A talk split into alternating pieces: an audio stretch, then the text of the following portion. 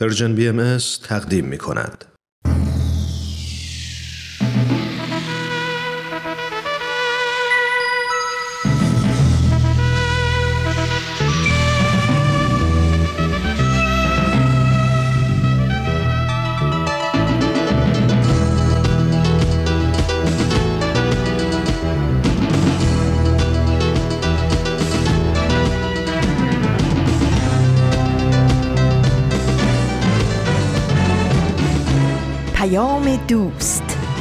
برنامه ای برای تفاهم و پیوند دلها.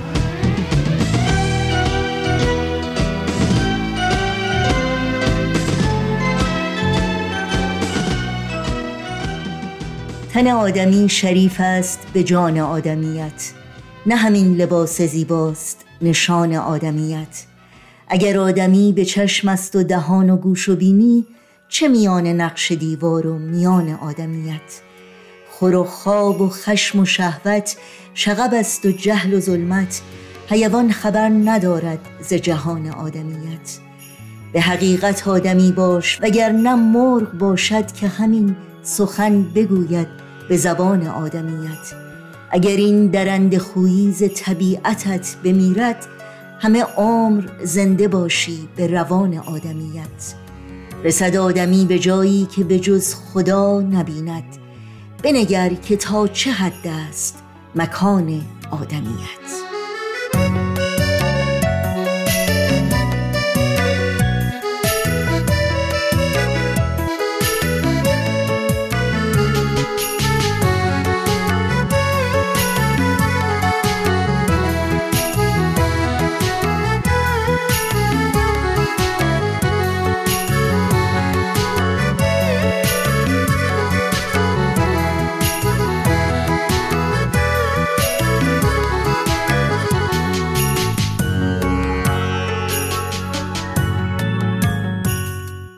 درود گرم و بی پایان ما به شما شنوندگان عزیز رادیو پیام دوست.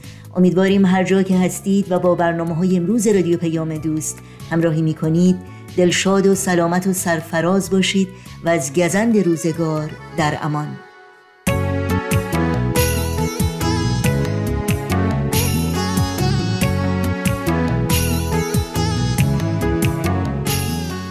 دوشنبه نهم اسفند ماه از زمستان 1400 خورشیدی برابر با 28 ماه فوریه از سال 2022 میلادی رو با چند بیت زیبا از شاه سخن سعدی آغاز کردیم.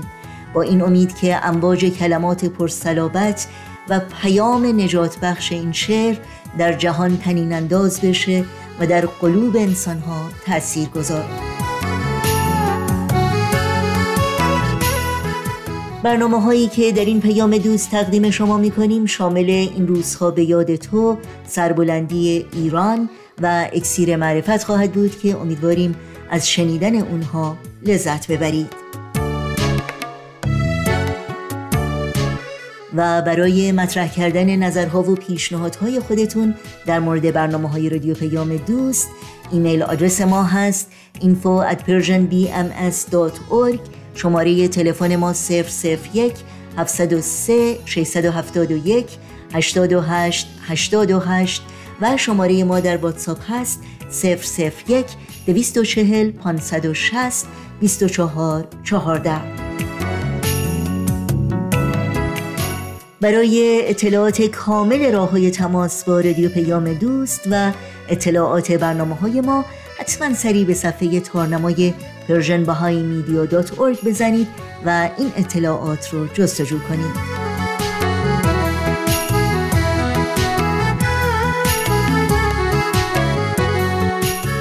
نوشین هستم و همراه با همکارانم میزبان پیام دوست امروز.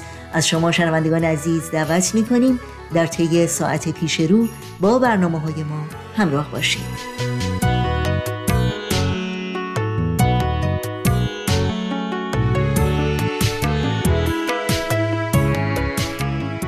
و ما امروز چهارمین روز ایام ها در تقویم آین بهایی است. در این تقویم هر سال 19 ماه داره و هر ماه 19 روز که جمعا میشه 361 روز. و روزهای باقی مانده که در سالهای معمولی چهار روز و در سالهای کبیسه پنج روزه قبل شروع آخرین ماه سال که ماه سیام یا روزهداری برای پیروان آین بهایی است ایام ها نام گرفته. و برای بهاییان جایگاه خاصی داره. ایام ها روزهایی است برای میهمانی، هدیه دادن، هدیه گرفتن و مهمتر از اون برای خیرات و مبرات.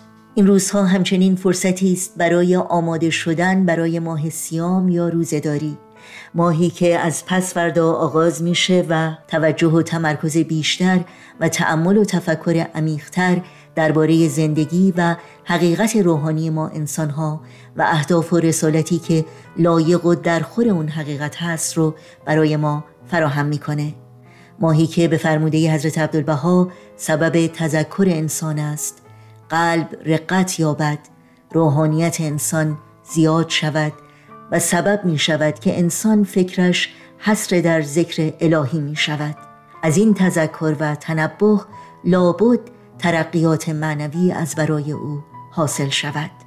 در حالی که چهارمین روز ایام ها رو به همه پیروان آین بهایی در سراسر جهان تبریک میگیم در این روزهای پرتلاطم و استراب که آتش جنگ در گوشه دیگری از جهان شعلهور شده و حیات و بقای میلیون ها انسان بیگناه رو تهدید می‌کنه با مناجاتی از حضرت عبدالبها برای صلح و آرامش و امنیت همگان دعا می‌کنیم.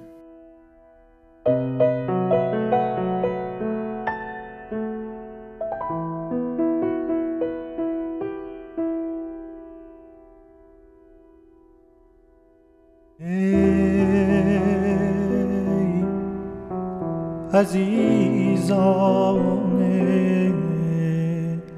عبدالبها.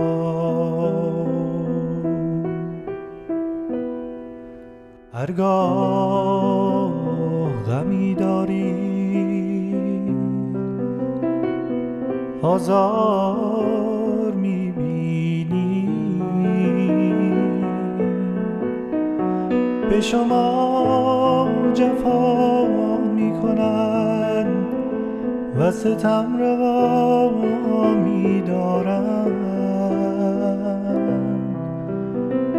شما بزرگوار و دلیل و مهربان باشید و این مناجات را با عبدالبها در میان نهید. هوالای پروردگار کسم و بی نفس خاشاکم و خس ضعیفم و بس. توی فریاد.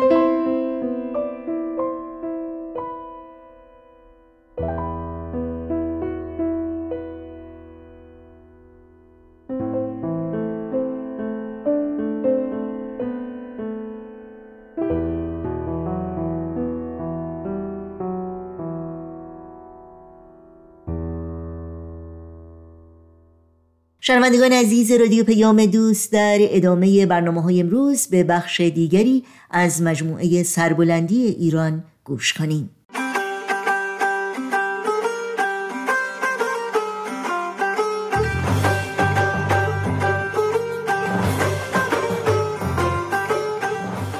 سربلندی ایران.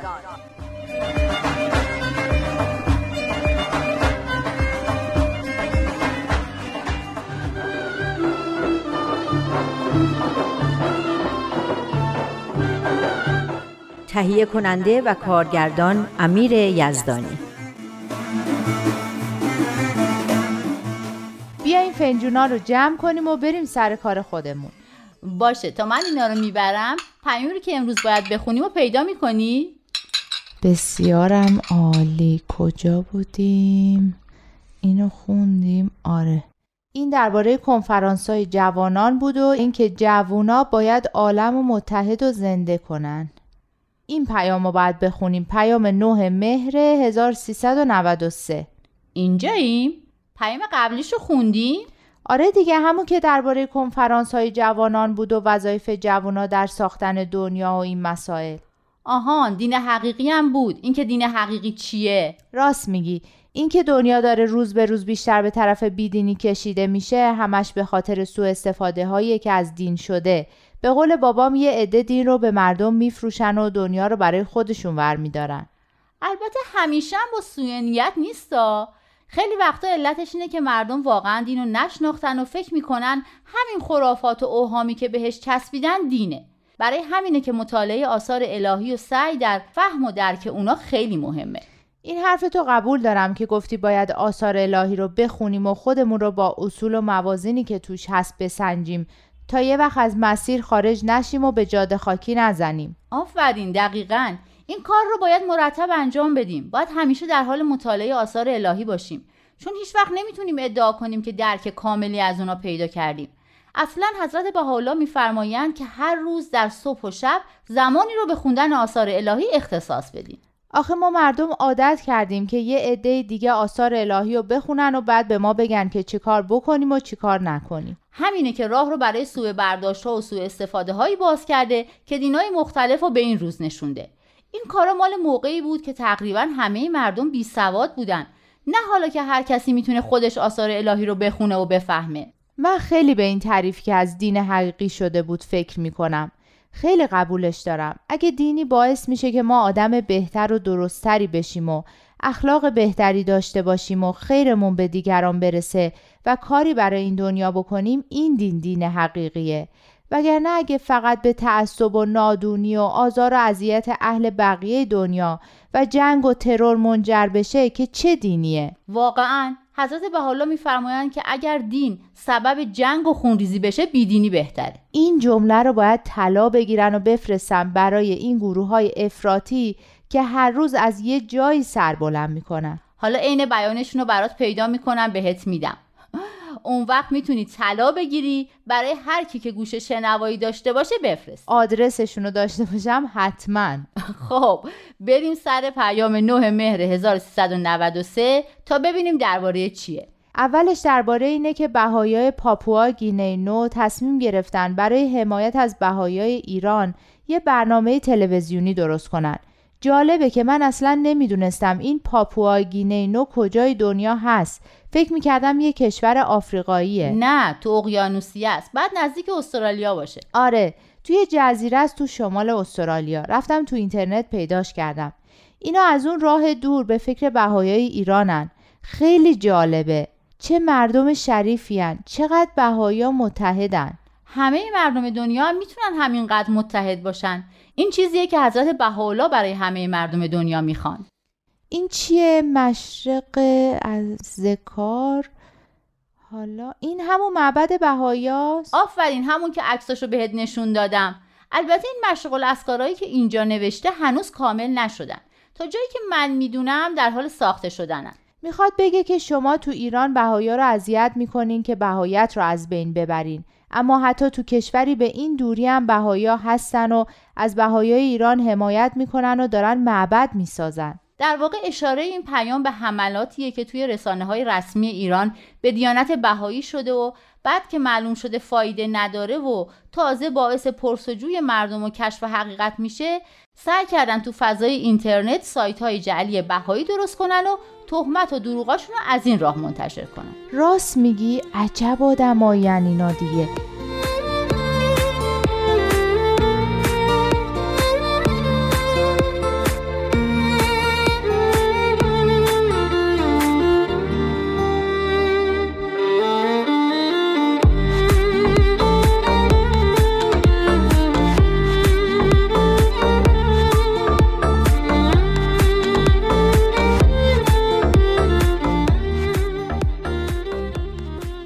پیام به محرومیت جوانای بهایی از تحصیلات عالیه هم اشاره کردن و تلاشایی که بهایی ایران می‌کنن تا به این تبعیض و محرومیت غیرقانونی خاتمه بدن. اما شماها که تحصیلتون رو می‌کنی. آره درس خوندن که نباید حتما تو دانشگاه باشه. اگه کسی واقعا بخواد دانش خودش رو بالا ببره بدون دانشگاه رفتنم میشه. هیچ کس نمی‌تونه جلوشو بگیره. البته کار آسونی هم نیست. جوانای بهایی مجبورن از این راه سختتر برن. اما میرن. و اتفاقا موفقیت های خیلی خوبی هم به دست آوردن. تازه کیفیت درس خوندنشون اونقدر خوب بوده که 20 تا شاید هم تعداد بیشتری از معتبرترین دانشگاه های دنیا اجازه تحصیل تو مدارج بالاتر رو بهشون دادن. این صحبتی که اینجا درباره علم و دانش شدن به نظرم خیلی مهمه. اینکه آدم علم و دانش رو نه به خاطر اینکه مدرک بگیره و باهاش کسب درآمد کنه بلکه به خاطر خود علم و دانش و از اون مهمتر به خاطر اینکه توانایی بیشتری برای خدمت به مردمش داشته باشه بخواد. اصلا به جوانای بهایی میگن این کار شما که تو این شرایط به تحصیلتون ادامه میدین بهترین نمونه استقامت سازنده است. بذار الان پیداش می‌کنم. اینهاش اینجاست. مجهودات شما منحصر به مساعیتان در راه ادالت جویی و احقاق حق نیست. پشتکار خستگی ناپذیر شما برای کسب علم و دانش شاید والاترین نماد استقامت سازنده یک جامعه در عصر حاضر باشد. استقامت سازنده این بود که در مقابل ظلم نه تسلیم بشی نه مقابله به مثل کنی درسته؟ آفرین دقیقا. تازه دست به سازندگی هم بزنی. یه جورایی یعنی اینکه برای رسیدن به هدف یه راه دیگه پیدا بکنی. در این حال که برای رسیدن به حقت از راه های قانونی و مسلمت آمیز تلاش می‌کنی. همین احقاق حق که اینجا نوشته بود. آفرین دقیقا. جوانای بهایی احقاق حق می‌کنن اما بیکار هم نمیشینن. هدفشون اینه که علم و دانش به دست بیارن تا بتونن خدمتی به ایران بکنن حالا هم که محرومشون کردن و نمی‌ذارن وارد دانشگاه بشن خودشون تو خونه و با کمک اساتید بهایی درس می‌خونن. درست مثل یه نهر آبی که تو مسیرش به یه صخره برمیخوره. آب از رفتن باز نمیمونه. برم نمیگرده. صخره رو دور می‌زنه و به مسیر خودش ادامه میده. پاراگراف بعدش درباره کسایی که به درس خوندن این جوونا کمک می‌کنن. درست فهمیدم؟ آره آره درست فهمیدی. برای اینکه این جوونا بتونن درس بخونن همه دارن تلاش می‌کنن. از پدر و مادر و استاد و همه کسایی که شرایط رو براشون فراهم می‌کنن.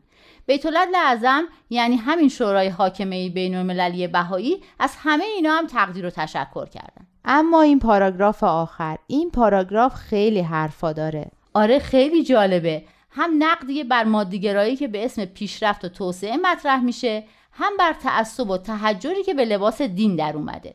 اون قسمتش خیلی جالبه که نوشته اینجاست.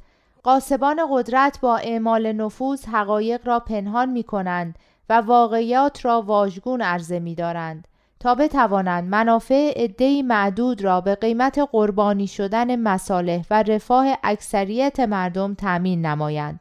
این چیزیه که به نظر من هر روز داریم تجربهش می‌کنیم. مادهگرایی و تحجر هم همینطوره. اونا رو هم هر روز داریم تجربه می‌کنیم. همین بحث تفاوت بین دین حقیقی و اوهام و خرافاتیه که هفته پیش داشتیم.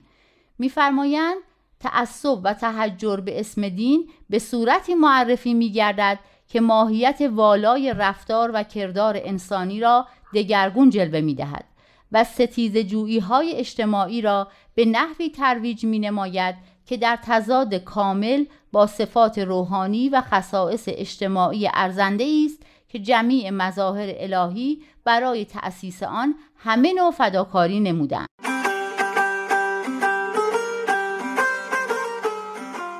با رادیو پیام دوست همراهی می کنید برنامه رو از مجموعه سربلندی ایران شنیدید توجه داشته باشید که همه برنامه های رادیو پیام دوست و برنامه های دیداری سرویس رسانه فارسی باهایی در شبکه های اجتماعی فیسبوک، یوتیوب، ساندکلاود، اینستاگرام و تلگرام زیر اسم Persian BMS در اختیار شماست.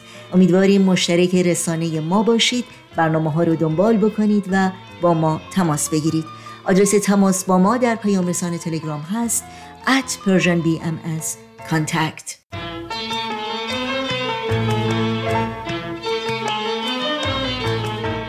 ضمنا توجه داشته باشید که به مناسبت یکصدمین سال درگذشت حضرت عبدالبها صفحه ویژه‌ای در اینستاگرام با عنوان persianbms.abdulbaha برپا شده و همه برنامه های دیداری تهیه شده در مورد حضرت عبدالبها در این صفحه یک جا در اختیار شماست. از شما دعوت می‌کنیم از این برنامه ها استفاده بکنید و این صفحه رو به دوستان خودتون هم معرفی کنید. دارم خدایا با تو سخنها از درد و مهنت از رنج دنیا. هجران تا کی هرمان تا کی بحران ها تا کی. توفان تا کی نیران تا کی اسیان ها تا کی.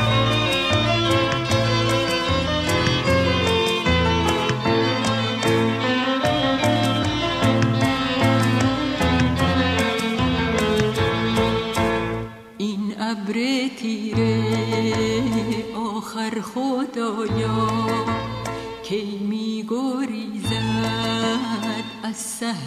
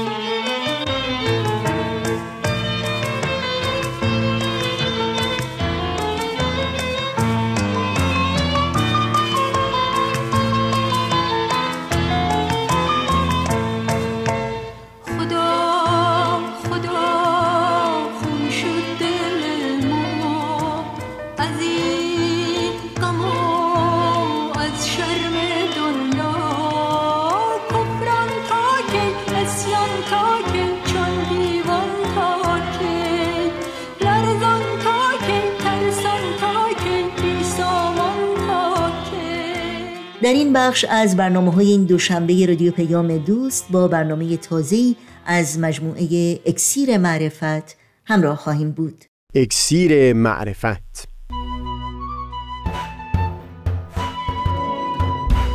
مروری بر مزامین کتاب ایقان این گفتار تار و پود زندگی دوری ملا علی. از تا همامه ازلی در شور و تغنیست گوش قلب را از سروش او بی بهره مکن. از تا همامه ازلی در شور و تغنیست قلب را از سروش او بی بهره مکن. گوش قلب را از سروش او بی بهره مکن.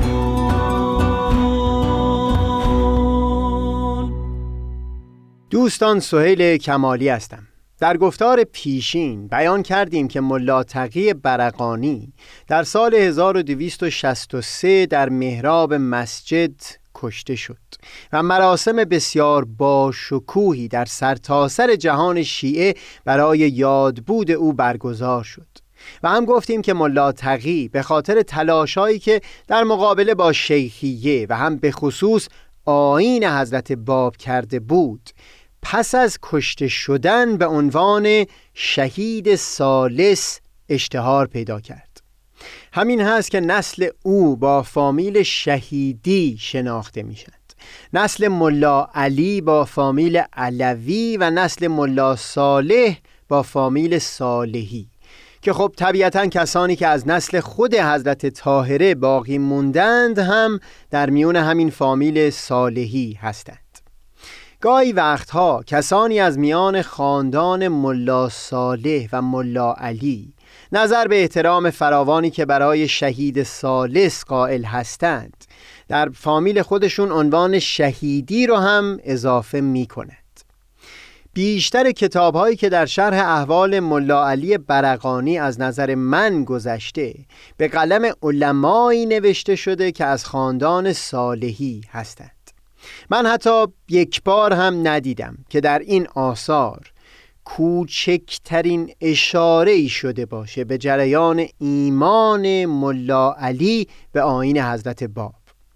اول این هم برای من خیلی عجیب به نظر می رسید به خصوص اینکه کتاب قصص العلماء از شناخته شده ترین کتاب ها هست در وارسی احوال علمای قرن سیزدهم. و نویسنده اون هم در دوران اقامت قزوین انس بسیار خاصی با خاندان برقانی داشته. ولی بعدتر که قدری جستجو کردم به این هم هوشیار شدم که حتی توجه و ارادت تامی که ملا علی برقانی نسبت به شیخ احمد احسایی و سید کازم رشدی داشت هرچند بر اون روپوش گذاشته نشده اما بسیار کمتر از اون چیز که به حقیقت بوده در این کتاب ها منعکس شده قصد من سهیل خورده گرفتن بر این روش تاریخ نگاری نیست اما تصور می کنم حضور بسیار نیرومند ملاتقی شهید سالس سبب شده که این محققین در تحلیل های خودشون تحت شعاع وجود او قرار گرفته باشد. من تصور می کنم اون تفاوت چشمگیری که میون دیدگاه این سه برادر در طول دوران حیاتشون وجود داشته هم در مواجهه با جریان شیخیه و هم در برخورد با ظهور حضرت باب شاید نیکوتر اون باشه که دقیقا همون تنوع رو امروز در تحقیقات تاریخی هم منعکس بکنیم و بگذاریم که هر سه این کسان همون اندیشه‌ای که داشتند رو از پس هجاب تاریخ با مخاطبان امروز هم در میون بگذارد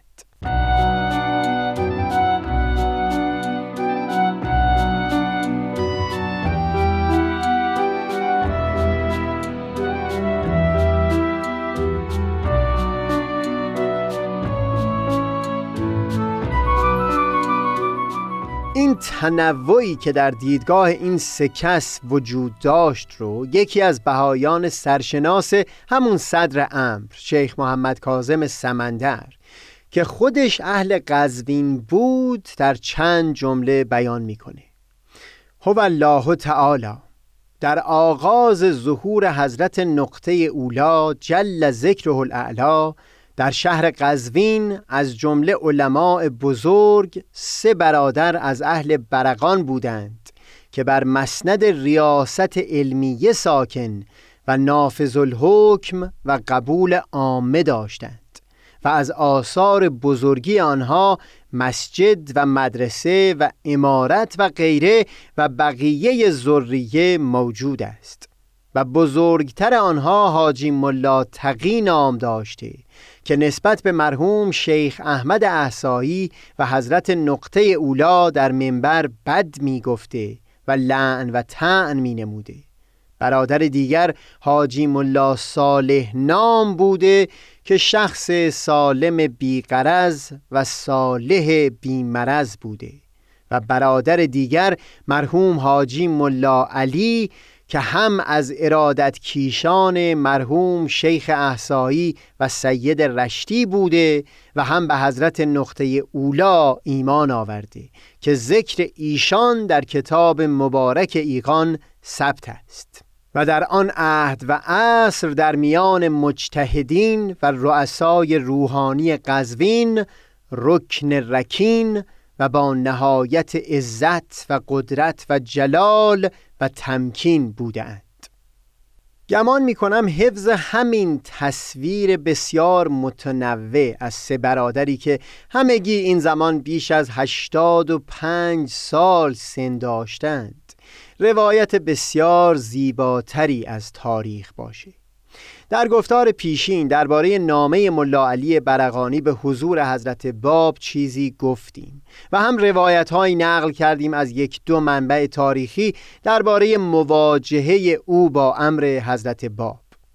متاسفانه در منابع تاریخی که از سوی مورخین بهایی نوشته شده مطلب زیادی درباره ملا علی درج نشده. به احتمال قوی این مربوط میشه به حساسیت بسیاری که موقعیت او داشته. یعنی زندگی در قزوین به عنوان عضوی از خاندانی که بزرگ اون خاندان اولین کسی بود در تمام جهان تشیع که فتوا به تکفیر شیخ احسایی داد. و هم از دشمنان قسم خورده امر حضرت باب بود. مشخصا در همچو جوی امکان ارتباط چندانی بین او با سایر افراد جامعه بابی نمی بود. و لذا اطلاع چندانی هم از جزئیات احوال او در دورانی که در زل امر حضرت باب بود در دست نیست. متاسفانه من حتی نتونستم در میون نسخه های خطی آثاری از خود ملا علی برقانی به دست بیارم که متعلق به این دوره از زندگانی او بوده باشه. تا دست کم بر اون اساس بشه تغییرات احتمالی در اندیشه های ملا علی رو وارسی کرد.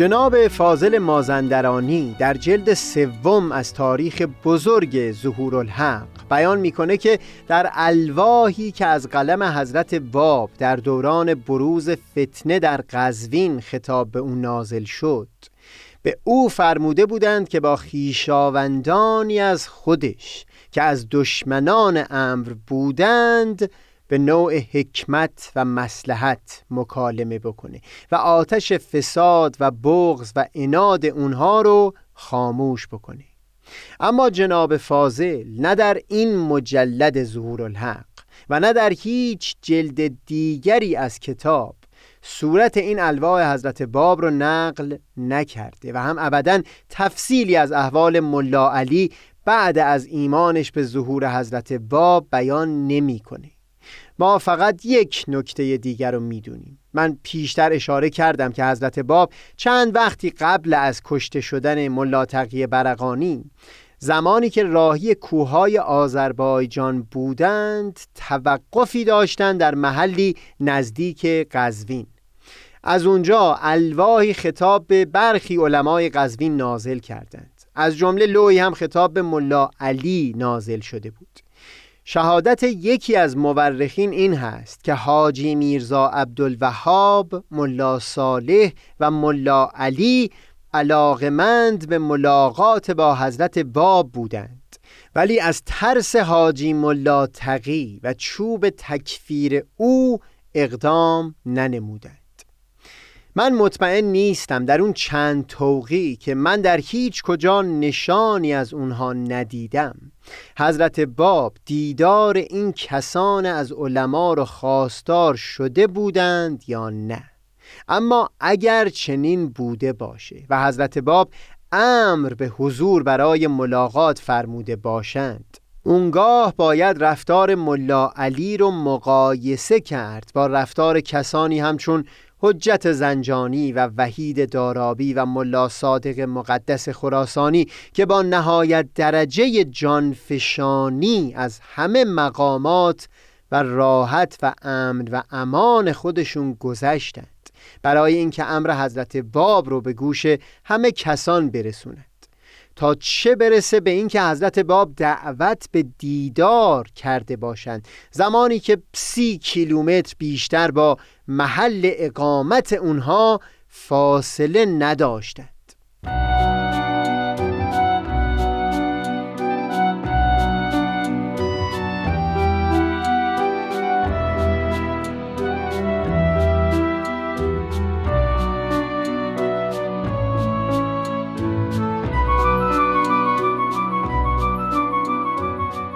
در خصوص این حس خوف در دل ملا علی من یک جای دیگه هم نشانی دیدم.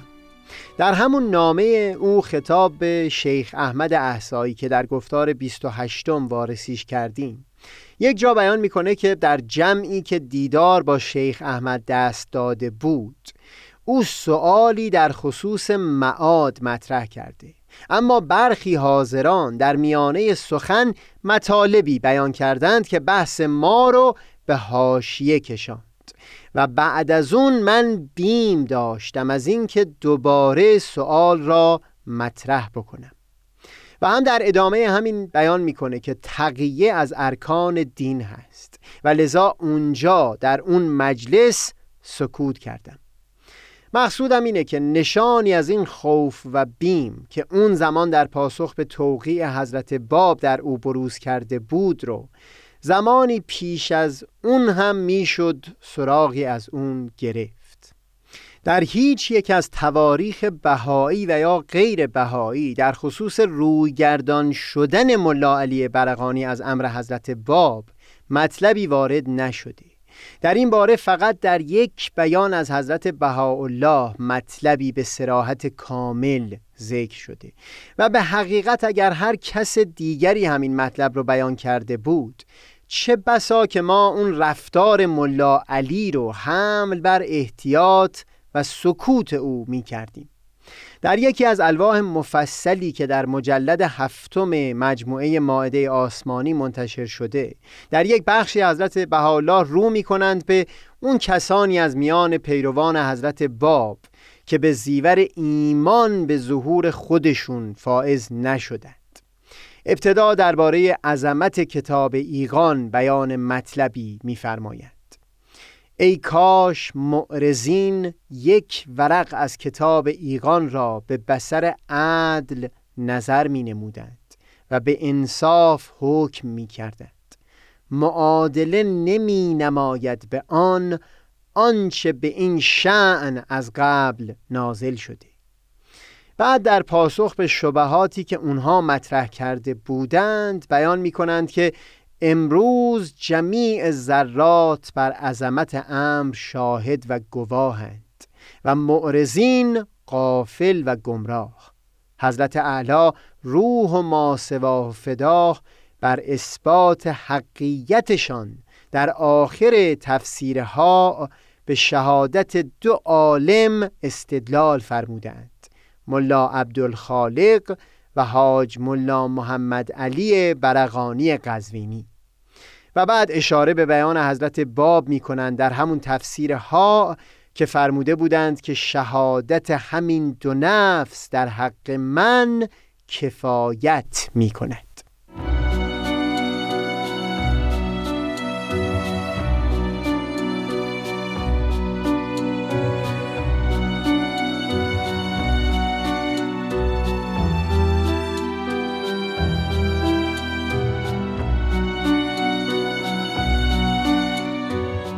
حضرت بهاءالله در ادامه همون بیان اشاره به اعراض عبدالخالق می کنند بعد از مشاهده اون توقی از حضرت باب که در اون واضحا بیان فرموده بودند که ظهورشون همون موعودی هست که صدها سال انتظار او رو می کشیدند و در خصوص ملا علی برقانی هم شهادت مشابهی میدن مع آنکه بعد از ملاحظه لوح مبارک که میفرماید اننی انا القائم الذی انتم به ظهورهی توعدون نفس اول اعراض نمود اعراض شدید و نفس ثانی هم من بعد اقبال ننمود و با احدی تقرب نجست. چه که این دو عریضه در اول امر عرض نمودند.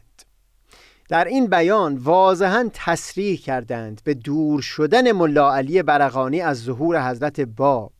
منتها به نظر نمی‌رسه که علت اون رو واضحا بیان کرده باشد مگر اینکه به خاطر لحن این بیان که گویی رویگردانی هر دو شخص رو بعد از ملاحظه لوح مبارک حضرت باب بیان می کنند بخوایم دور شدن ملا علی رو هم مربوط به همین طاقت نیاوردن مقامات عالیتر ظهور حضرت باب به حساب بیاریم. من پیشتر بیان کردم که در تواریخ بهایی هیچ گونه جزئیاتی و به حقیقت حتی هیچ گونه کلیاتی هم درباره احوال ملا علی برقانی بعد از ایمانش به امر حضرت باب درج نشده. با توجه به اینکه ملا علی جزو علمای شناخته شده زمان خودش بود حکما این انتظار می‌رفت که همچو تغییری در باور و عقیده او طبعات بسیاری داشته باشه و از جانب شمار بسیاری از افراد مورد توجه قرار بگیره. اینه که شاید یک قدری عجیب باشه. حتی یکی مثل شیخ محمد کاظم سمندر که خودش هم اهل قزوین بود پس از درگذشت ملا علی هم همچنان او رو جزو مؤمنین به حضرت باب به حساب میاره. تصور می‌کنم دلیل این همون هست که در بالا بیان شد.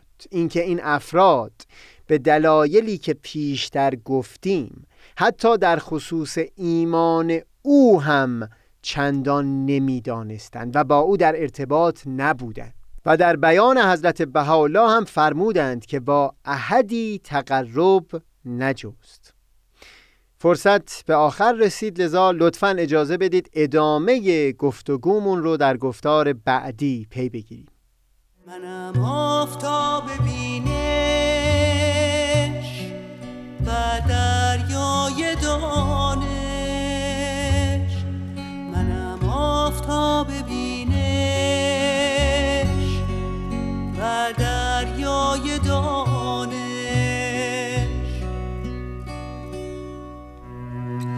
پژمردگان را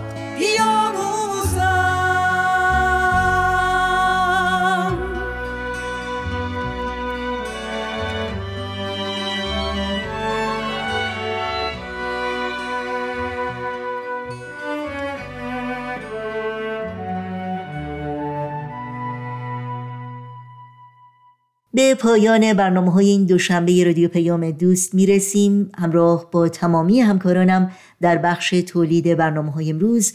از همگی شما شنوندگان عزیز خداحافظی می‌کنیم. تا روزی دیگر و برنامه دیگر شاد و پاینده و پیروز باشید.